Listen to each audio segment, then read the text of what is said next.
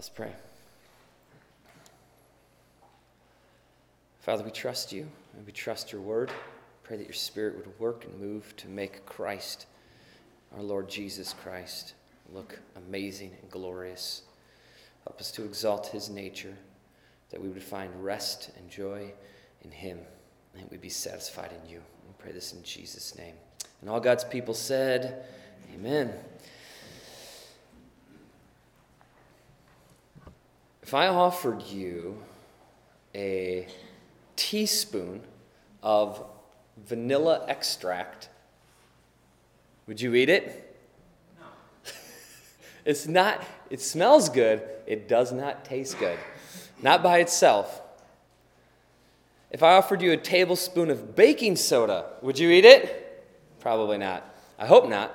If I offered you a stick of butter, would you eat it? Yes. uh, it's not as good as it, as it is with other things. My mom once told me that um, her older sister, when she was little, would climb up in the cabinet and get a spoonful of salt and eat the whole spoonful, just mouthful of salt. Straight. Pretty gross, huh? Yet I will gladly pour a spoonful of salt over every meal that I eat consume the same amount. And though you would not eat straight vanilla extract or straight baking soda, and probably not a whole stick of butter on its own, you would put them in a bowl full of flour and sugar with an egg and bake cookies, wouldn't you? And eat them together. So, individually, these items aren't good, but together they create something delicious. It's not much different from, from life and from Jesus' supreme reign and rule over our lives. Each event in our life, every moment, every situation, every circumstance, may not be what you want it to be, like a tablespoonful of salt. Or every event or a particular situation or circumstance may actually be what you want, like, say, a handful of chocolate chips. But each of these events, the good and the bad, the salt and the chocolate chips, produce something glorious God's will for your life. Every moment, God is pouring ingredients into your life to make something good. In order to do that, to make something good, He has to be sovereign over all the details and all the ingredients if he's, if he's going to turn you into a perfect cookie. So, it is not only good for our theology that we understand the supremacy of Jesus in our lives, it's good for our life. It's good for our attitudes, it's good for our endurance, it's good for our hearts. And that is what Paul establishes about Jesus here in Colossians 1:17. That Jesus reigns supreme over each ingredient that becomes your life. And in the end, it's good. So in verse 17, Colossians 1:17, we covered the first half of the verse last week, so we'll do the second half this week, but the whole verse says, "And he is before all things, and in him all things hold together." So last week we discovered that Jesus being before all things refers to his eternal deity, that he existed before all things. And what verse 16 tells us is that he created all things. And that eternality of Jesus is just one of the pillars of the nature of Jesus that upholds his supremacy. So if you think of Jesus as being supreme, is the house. The house, his supremacy, is upheld by many of his different characteristics or different aspects of his nature. Like, for example, if I told you uh, that you were a good man, I would need pillars to uphold this house that says good man. And that pillar would be like uh, giving, um, nurturing, uh, loves his family, provides for his family. You know, and, and so these pillars are aspects of that man's nature, and they uphold this idea that he's a good man. It's the same thing with Jesus' supremacy. He is supreme over all things. That is Paul's overall point in verses 15 through 20. And every verse he's just building pillar after pillar after pillar to reveal the nature and characteristics of Jesus, to show us that upon these, this nature of Christ, upon all these characteristics and different aspects of his nature, stands this ruling, reigning, supreme, sovereign God. And that is the point of these texts the supremacy of Jesus. And the second half of verse 17, Paul builds another pillar to exalt that supremacy of Christ. And that pillar is Jesus' sustainability of creation, or what I would call his sovereignty. What is abundantly clear through these verses is the supreme nature of Jesus. And we see this all over Scripture, right? So, like, he is declared in the Bible as greater than the angels, uh, greater than Satan, greater than the rest of mankind, and therefore greater than all other creatures, greater than the creation itself, because he is before creation, and he made all of creation, and therefore has to be better than all creation.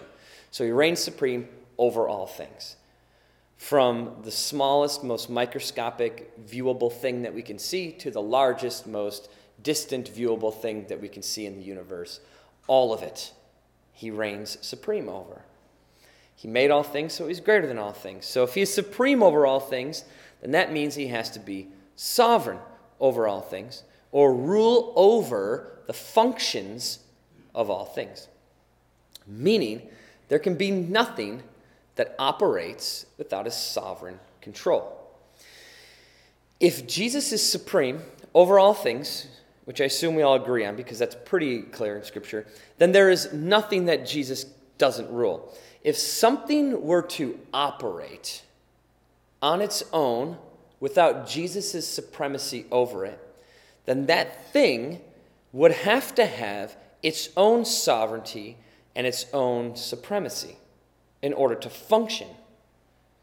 If Paul uses Jesus' sovereignty as a pillar to uphold his supremacy, then that means that anything that Jesus is supreme over, he is also sovereign over.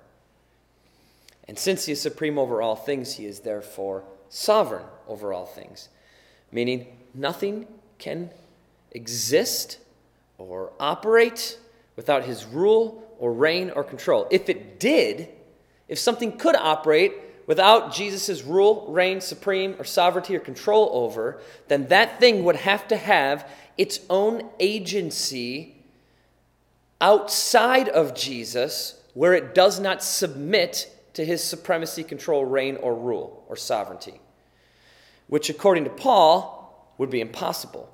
Nothing exists in that realm where Jesus isn't sovereign because that realm where Jesus isn't sovereign doesn't exist. So, the question we really have to try to figure out here in verse 17 is what does it mean when Paul says that he holds all things together? So, verses 16 and 17 tell us that he made all things, and then that's verse 16, and then verse 17 that he was before all things, and now verse 17, the end of verse 17 tells us about how he continues to uphold all things, to hold it all together, and to be the eternal God over all creation. So first he was before it, and then he, ba- then he made it, and now he continues to uphold it all. Without his continual activity from Jesus, all things would break apart, would disintegrate, or cease to exist. And Hebrews 1 3 tells us the same thing. He writes, he, speaking of Jesus, upholds the universe by the word of his power. So all of creation, the entire universe, maintains its stability by the sovereign, powerful word of Christ to declare its existence, to maintain its existence, to uphold its existence. And I think there are a couple hurdles we have to take mentally to get there. Number one, I think we oftentimes kind of think like, what's the point? Like we think of something like gravity right? Or, or maybe just this wooden pulpit. And we go, well, he just, he just set things in order and then put them in a natural motion and then just lets them run in their own natural motion, right? Like gravity puts gravity into play. establishes the rules of gravity and goes, okay, and then winds it like a clock, you know, like one of those little, um, what are those little things called? Those little musical boxes where you wind it and the little ballerina spins in a circle, and right? So he like he, he creates the object, he creates gravity, and then like winds it up and goes, okay, go for like uh, ten thousand years or twenty thousand years, however long. That's not sovereignty. That's creation. You could say that if you call him creator, I, you could say, I exist before I create this music box, and I created the music box. So verse 16 still is true. The beginning of verse 17 is still true. But now we got a problem with the end of verse 17. Because if I wind that and let it go, I no longer hold it together. I don't maintain it. I don't reign over it. I don't rule over it. I could fix it if there's a problem. And that's how we tend to think of God or tend to think of Jesus. He sets things in order, and when they start breaking, he goes, Oh, oh, I'm going to fix this problem that just came up. Whereas what, what Paul is teaching us is that gravity, for example, doesn't just isn't just some concept that Jesus created and then just set into order and then just allowed it to operate, but he is constantly maintaining all gravitational forces, which means he's operating every atom and molecule that's involved in gravity all over the entire universe, from the most distant star to whether you know you pick up a pen, pencil, and drop it, and he is operating all the gravitational forces in all the universe. And I think the hurdle we need to leap is this idea that we think, why? Why would he do that? What a colossal waste of his time and energy. The problem with that thinking is nothing can be a colossal waste of his time or energy because nothing can waste his time or energy. He's not, he doesn't get tired. Right? If you ask me to do three things at the same time, I won't be able to do them. I tell people this all the time. If you see me doing one thing and you're talking to me, I am not listening to you. You have to get my attention tap me on the shoulder and go, I know you're not listening to me. you put your phone down or whatever and look me in the eyes so that, you so that I know you're listening because I can't do a couple of things at the same time. I can only do one thing at one time. And we talked about this a couple months ago, but, but this idea that we, you know, psychologists have pretty much concluded that no one can genuinely multitask. We can move from one task to another quickly, but that's not genuine multitasking. That's just managing tasks efficiently. Jesus can multitask everything. He can maintain gravity, uphold stars in the distant universe, and maintain the collection of your body, a, a, bag of bones and muscles and blood, and keep it all operating and sovereignly move it all at the same time. That's not hard for him. To do it with billions of people and billions of animals and all the trees and the oceans and the universe and the sun and everything, all of it. So he's not just setting things in motion and then letting them go and then coming in and swooping in like Superman and fixing them when they go away. That's not how he operates. He's holding it all together. He is sovereignly maintaining all of creation at all times.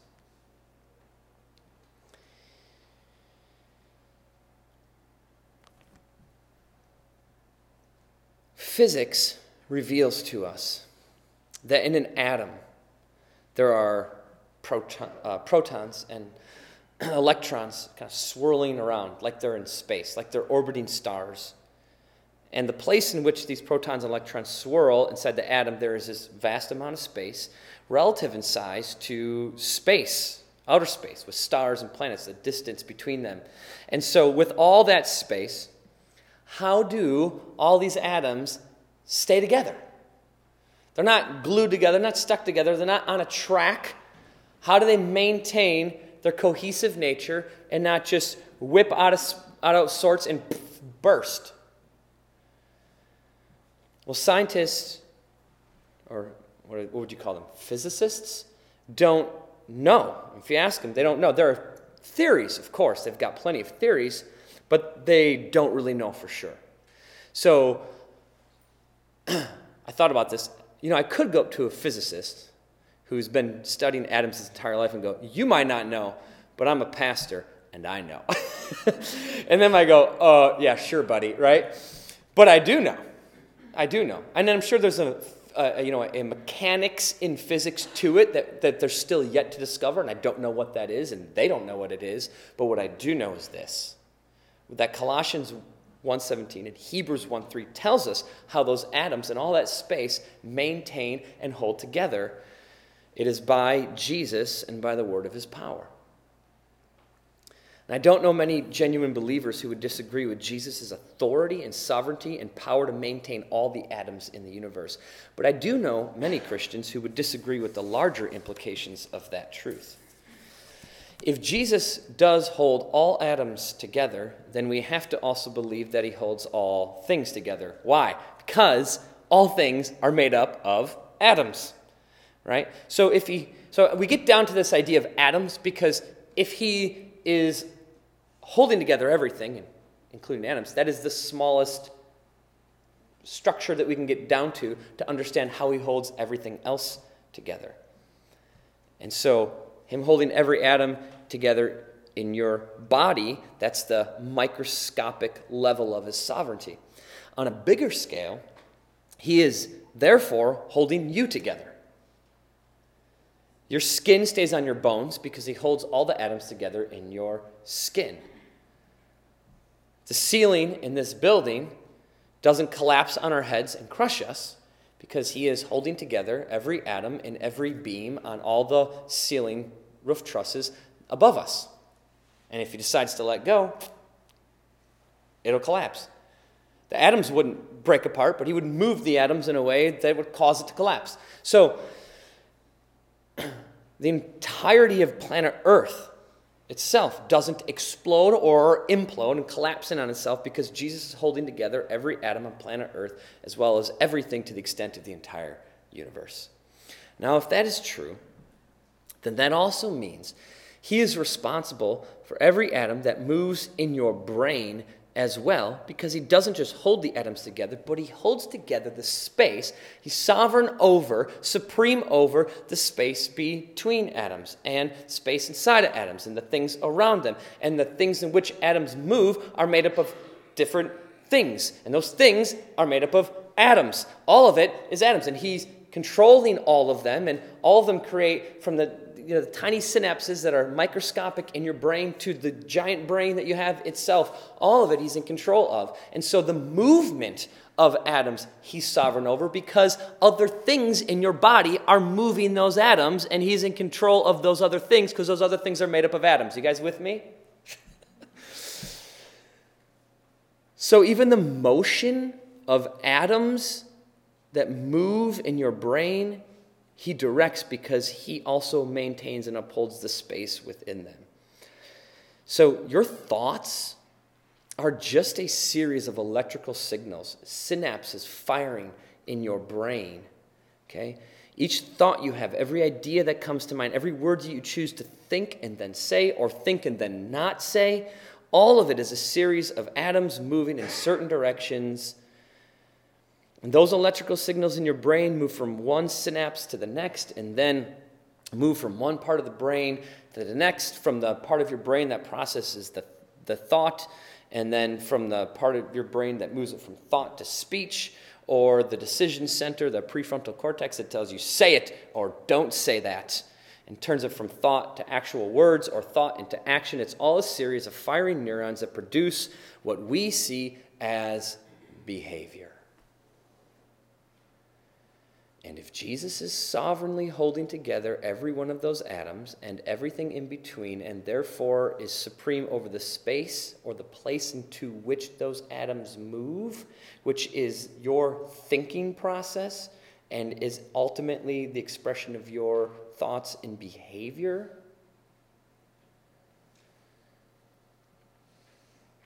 then he is supreme and sovereign over where they go and what they produce and how they reveal themselves.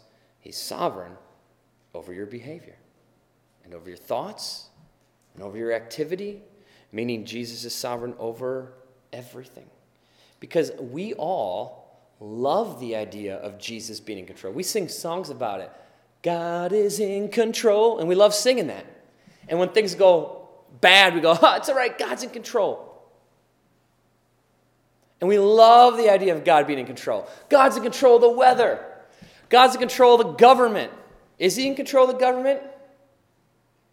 Do we really believe that?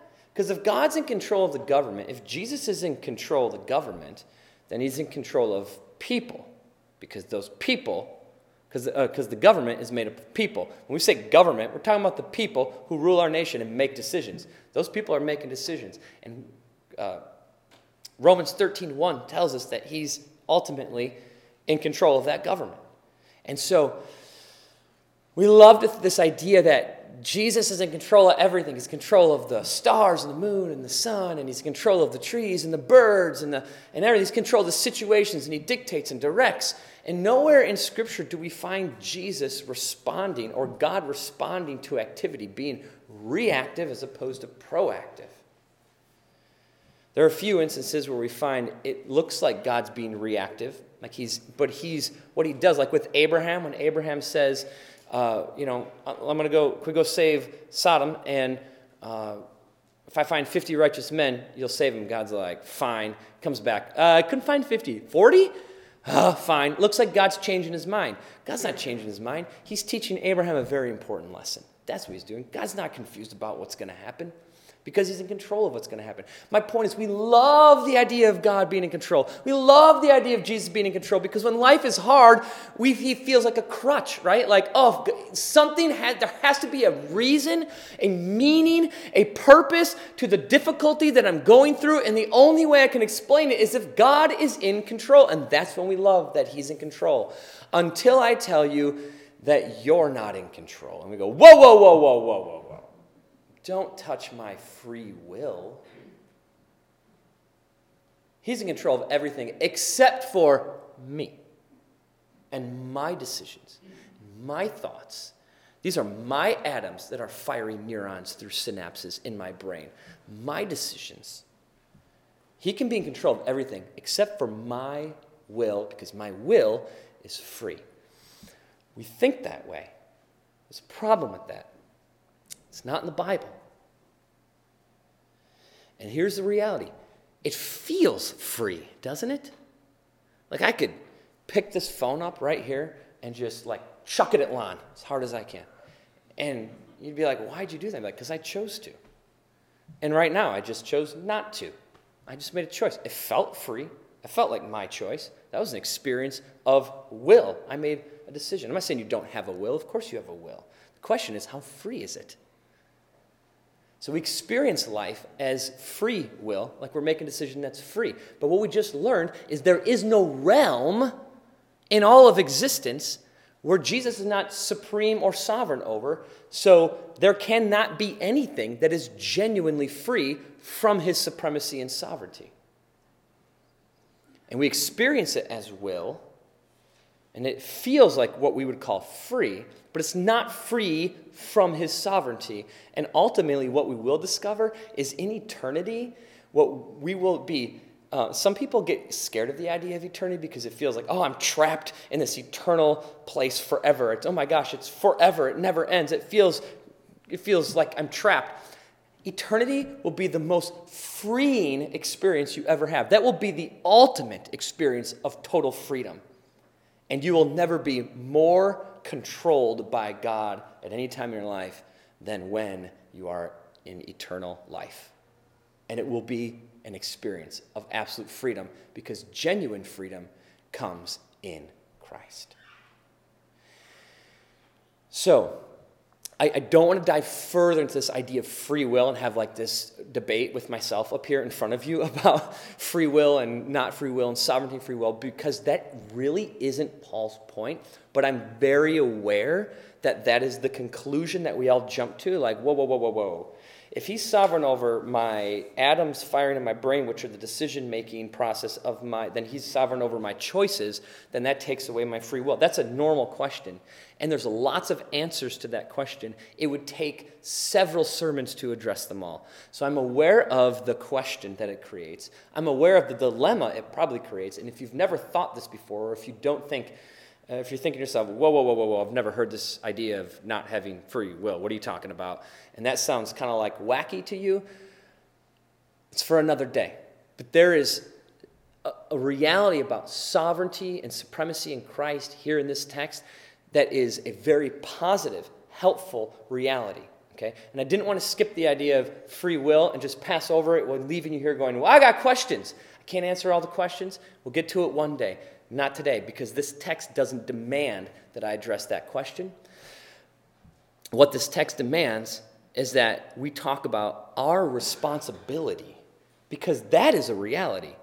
I'm telling you, you're not making free choices, but the Bible is abundantly clear that you are given commands that you are responsible for following. And there is this very, so we've got a conundrum, right? And, and there was a, a pastor, a preacher, I forgot his name, um, but he explained it like this. He talked about uh, human responsibility or free will and God's sovereignty. And he said, think about it like this you look up at the ceiling, and there's two holes in the ceiling. And coming out of each hole is a rope. Okay? What you don't know, so one rope represents God's sovereignty, and the other rope represents free, not free will, but uh, your will. Okay? Your human experience, your human responsibility to obey the commands of God. What you don't see is above the ceiling, those ropes go through those holes, and there's a pulley above and that rope goes over the pulley and back down the other side. So there's not two ropes, there's one. And if you grabbed one rope and tried to hold on, you'd pull the rope down and you wouldn't be able to hold yourself up. If you grabbed the other rope, same thing would happen. The only way to genuinely experience God is to hold both ropes. That's the only way the rope will ever hold together. Now, what that preacher goes on to say is that one day in eternity, we'll finally be able to see that there was a pulley up there and that it was the same rope the whole time. I don't agree with that. What I think is the Bible does have answers that we can understand now. We can tear that ceiling down today. I'm not going to do it today, but we can. And the Bible does give us answers. But ultimately, what Paul is really driving home right here is human responsibility. That you do have a will in which you operate and you are held accountable for. And I understand that that creates a dilemma, what seems like a logical dilemma, and I don't think there is one. And as badly as I want to just abandon the rest of the sermon and address that, I really can't because that's not what Paul's talking about. What, what we see is that Jesus is causing our obedience. So the negative side is the question would be if, if I'm not responsible, if he's sovereign over my decision making process, if he's so- sovereign over my will, then doesn't that mean that he would be sovereign over my sin? Is he causing me to sin? Are you saying Jesus is causing me to sin? Wait, the Bible says he can't do any evil. Dilemma. And I want to answer that, but I'm not going to. So instead, I'm going to give you the positive side and tell you this. The point that Paul is making is that Jesus causes your righteous behavior. And I get that from Ezekiel 36 27, because he is the one doing the work of righteousness in your life. And Ezekiel tells us this when he says, I will put my spirit within you and cause you, cause, not suggest, not encourage, not nudge, cause.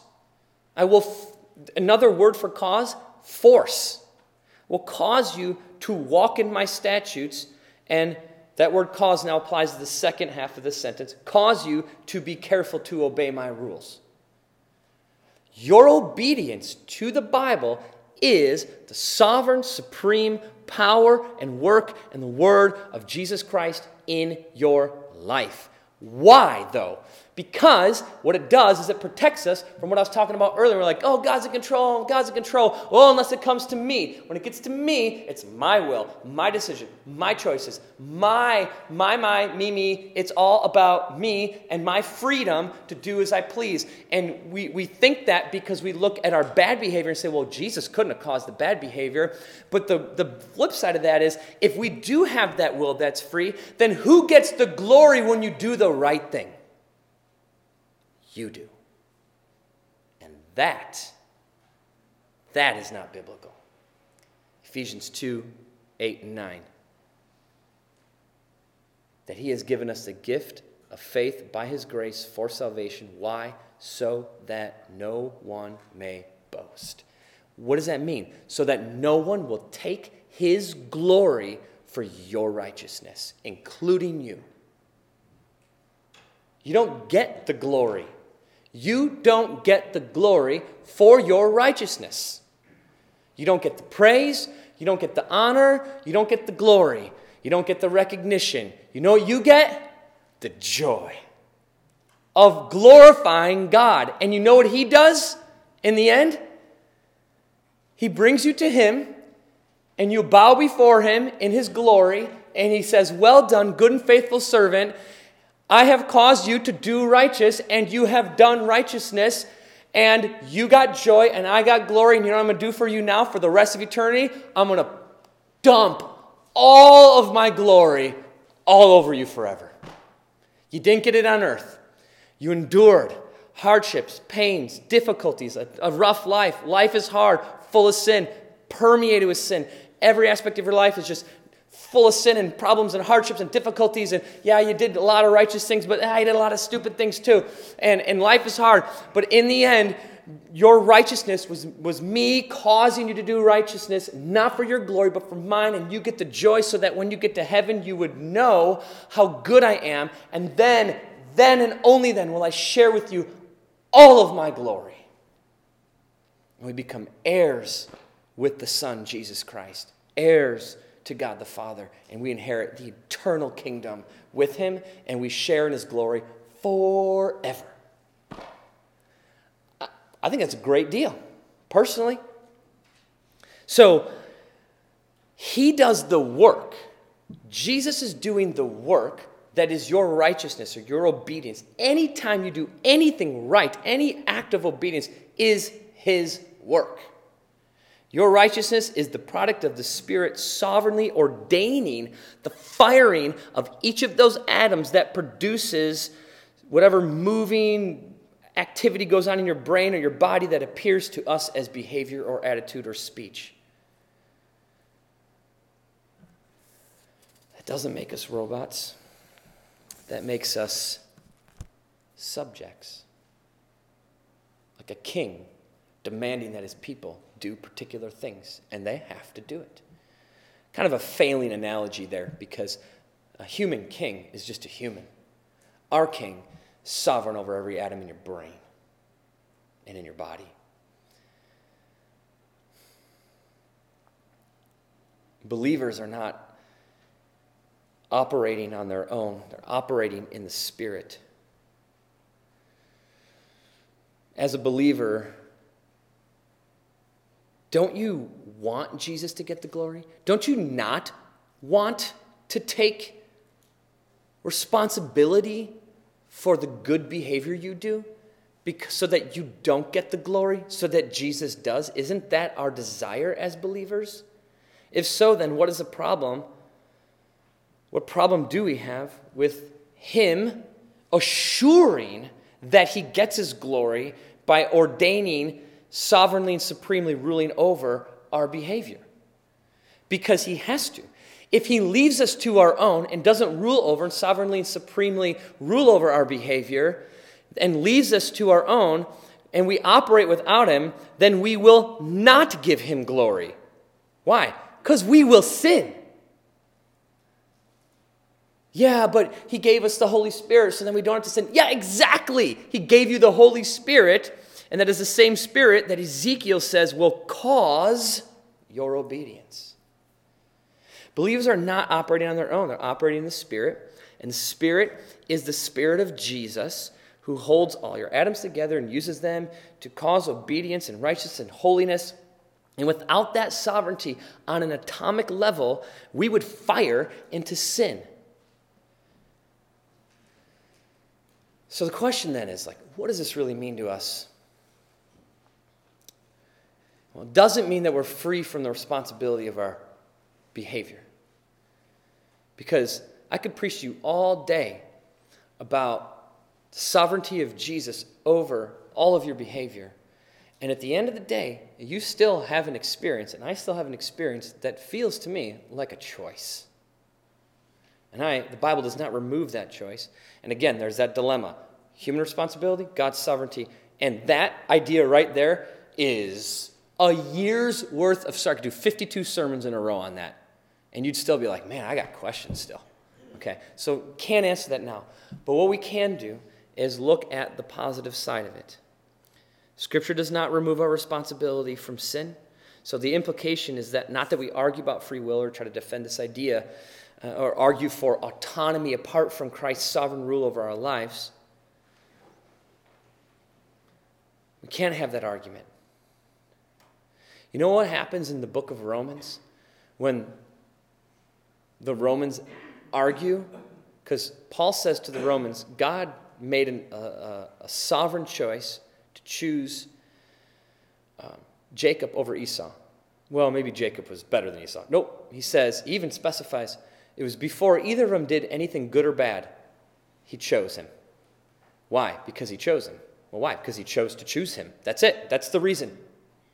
Because it's his will. Period. That, that's how Paul answers it. And then he and then then the question from the Romans naturally is, whoa, whoa, whoa, whoa, whoa. Then how can God find us responsible or hold us accountable? You know how Paul answers that question? I'm going to paraphrase it. This is what it means, though, in Romans 9 20 through 23. He says, You don't get to ask that question. I was like, and the funny thing is, he says you don't get to ask that question. He does answer it eventually, okay? But he says you don't get to ask, ask that question because your responsibility is not to question God's sovereign rule. Your responsibility is to submit to his sovereignty over your activity and rejoice that you were chosen to be given the righteousness of Christ and to live out that righteousness through his sovereign power and enjoy him forever. So don't waste your time arguing about how God sovereignly has called you into his good grace and love and joy. Enjoy it. That's Paul's answer. And that is the attitude that the total, total, sovereignty of Jesus is meant to produce in you. That doesn't mean we can't ask questions, guys. Listen, we should be asking tons of questions about difficult concepts and ideas that are hard to swallow and I'm sure you have many. And that's great. And we can keep, you know, just keep coming back to church. I'll keep preaching. We'll get to them eventually. We'll see how the Spirit leads. We're going through the book of Colossians next week, verse 18. Verse 18 is awesome. Verse 17 is awesome. Verse 16 was awesome. Actually, verse 15 might be my favorite. I don't know. They're so good, all of them. Okay, so these are all so such good verses, and eventually there, there are answers as we go through these texts. God will reveal the truth for Grace Church in His time as we go through the Bible verse by verse. In the meantime, you're going to have tons of questions, okay? It's okay to have questions. Come ask them to me personally. Just realize these aren't simple answers, they're complex. Think about it. Isn't life complex? Okay? What's one plus one? Does anyone know? Shout it out if you know it. Two. Okay, so two people know that. Who said three? So, oh, that was my son. Okay, so um, one plus one is not hard. It's not a difficult concept. It's two, right?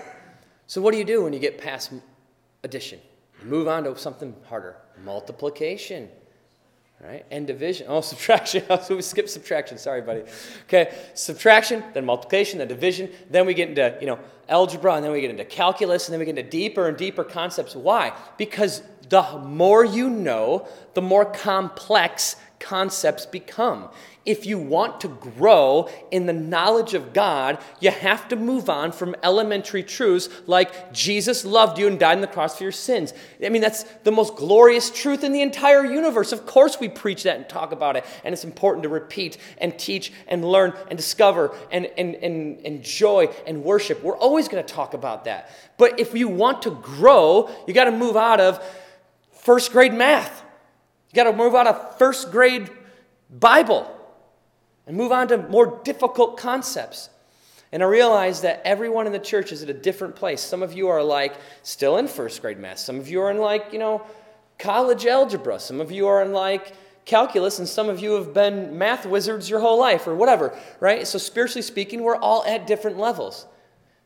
For some of you, this is like, oh yeah, no, I know all about this. Some of you are like, I've never heard this before. And some of you are like, I've heard of it and this sounds super wacky and I don't understand it. And some of you are like, oh, this sounds interesting. I want to learn more. We're all at different places. And this is why we, this is why I, I, I seriously, like, I struggle to preach some of these texts sometimes because I know they're counter to our natural inclination that we have a free will.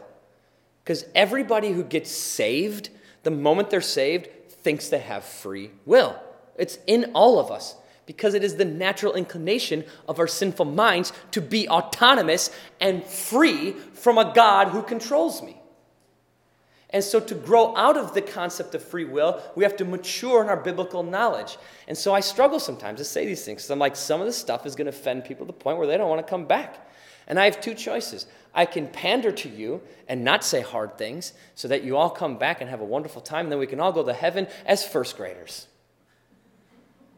Or we can push through, struggle with these concepts together, and realize that this is not just a theological exercise, but this is, a, this is an exercise in knowing God, knowing what He's truly like. If you're thinking, what are the applications of this in my life? The applications are enormous because only if God is sovereign over everything can I even begin to grasp or swallow the hardship of a doctor telling me, you have cancer.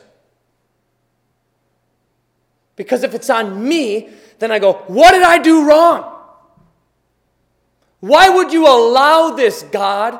Only with a sovereign God can I say, You have ordained this for my joy in you. You have ordained this as a hardship and a suffering. It might kill me, but you will be glorified. And I will be satisfied because you are causing in me pain. And if you're thinking God would never cause pain, read Lamentations 3. He literally says in Lamentations 3, I think it's 30 or 32 or 31 or 33, one of those verses, he says, He causes calamity. What a mean God. Next verse, but he doesn't want to. Because he's a shepherd who loves you hard concepts. And again, that should that, that, that little concept right there that just chucked at you, it causes calamity but doesn't want to. How can God do two different things at the same time? How can he want this but do this? If he does it, then he wants it. But he says he wants this. Ah, there's a whole concept right there that we can address. I'm not going to. But it, again, just another question, another concept to dive into for your growth. That's like, you know, college calculus. We'll get there, all right? So I have to preach these truths. I have to say what Paul is saying in verse 17. He holds it all together. There is no atom that operates without his sovereignty.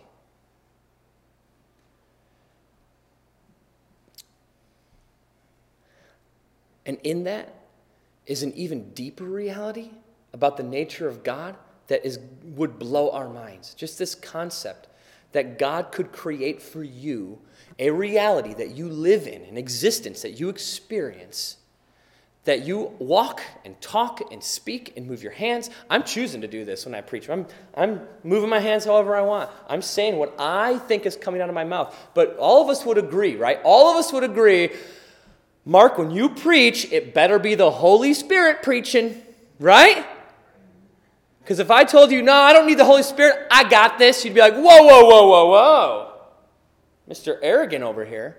But I'm going to go do my job all week, five days a week from eight to five, go do my job on my own. I'm going to talk. I'm going to speak. I'm going to type. I'm going to write reports. I'm going to do this and that. How is what I'm doing right now any different than what you do on Tuesday at 3 o'clock? Because what comes out of your mouth better be the Holy Spirit, right? So we admit that the Holy Spirit ought to be speaking through me, but we don't want to we don't apply it across the board. It's illogical. We have to be consistent with our theology.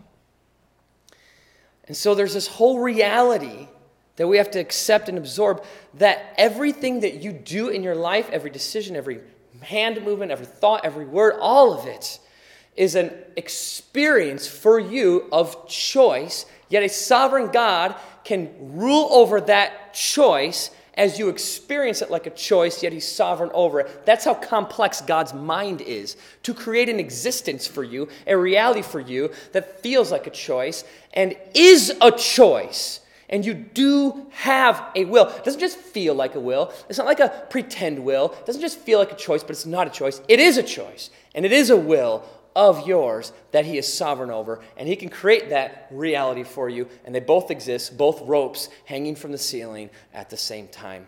And it's one rope. That, that leaps over our logic, but the Bible gives us plenty of answers to make it logical.